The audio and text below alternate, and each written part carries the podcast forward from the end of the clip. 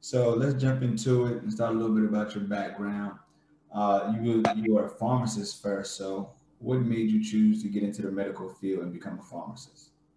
So my mom um, was a geriatric nurse and also a director of nursing for quite some time.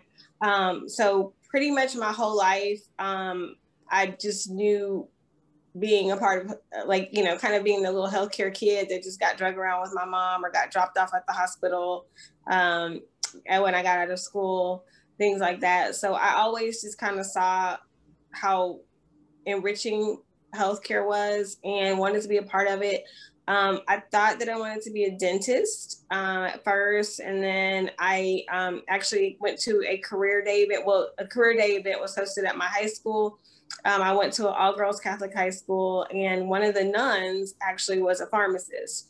Um, I had some cousins that were pharmacists, but didn't really pique my interest until I spoke with her.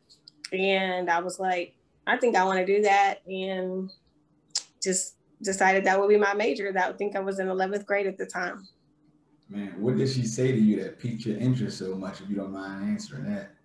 So she told me that she was not good in math and I was not good in math. And um, seeing someone who wasn't good in math who actually had a pharmacy degree was what I needed to see because I had a dad who's an architect and a mom who's a nurse that are super good at math. I have cousins.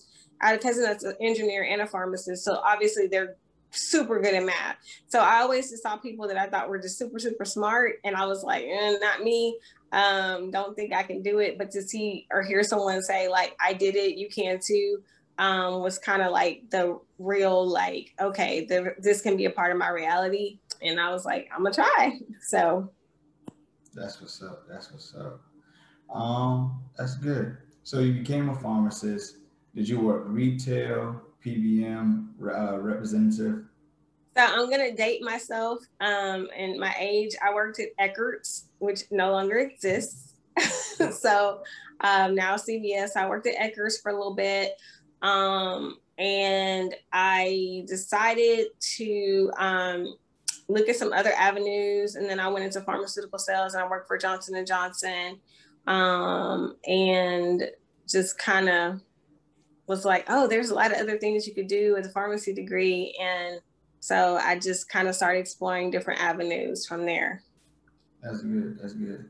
Because some people actually get into the career and kind of get stuck in one field. That's nice that she was able to break out and then try some other things.